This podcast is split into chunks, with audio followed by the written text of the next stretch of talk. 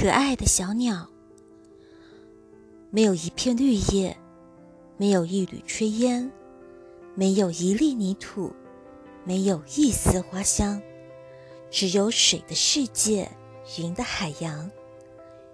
一阵台风袭过，一只孤单的小鸟无家可归，落到被卷到洋里的木板上，沉流而下，姗姗而来，静了。静了。忽然，小鸟张开翅膀，在人们头顶盘旋了几圈，扑啦一声落到了船上。许是累了，还是发现了新大陆？水手撵它，它不走；抓它，它乖乖地落在掌心。可爱的小鸟和善良的水手结成了朋友。瞧，它多美丽！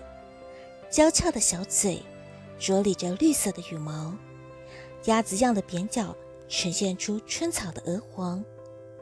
水手们把它带到舱里，给它搭铺，让它在船上安家落户。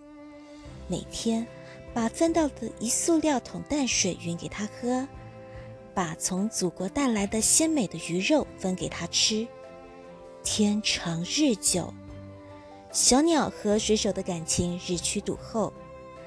清晨，当第一束阳光射进舷窗时，它便敞开美丽的歌喉，唱啊唱，音音有韵，宛如春水淙淙。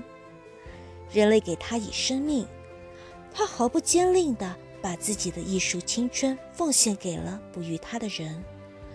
可能都是这样。艺术家们的青春只会献给尊敬他们的人。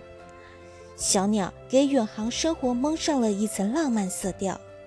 返航时，人们爱不释手，恋恋不舍地想把它带到异乡。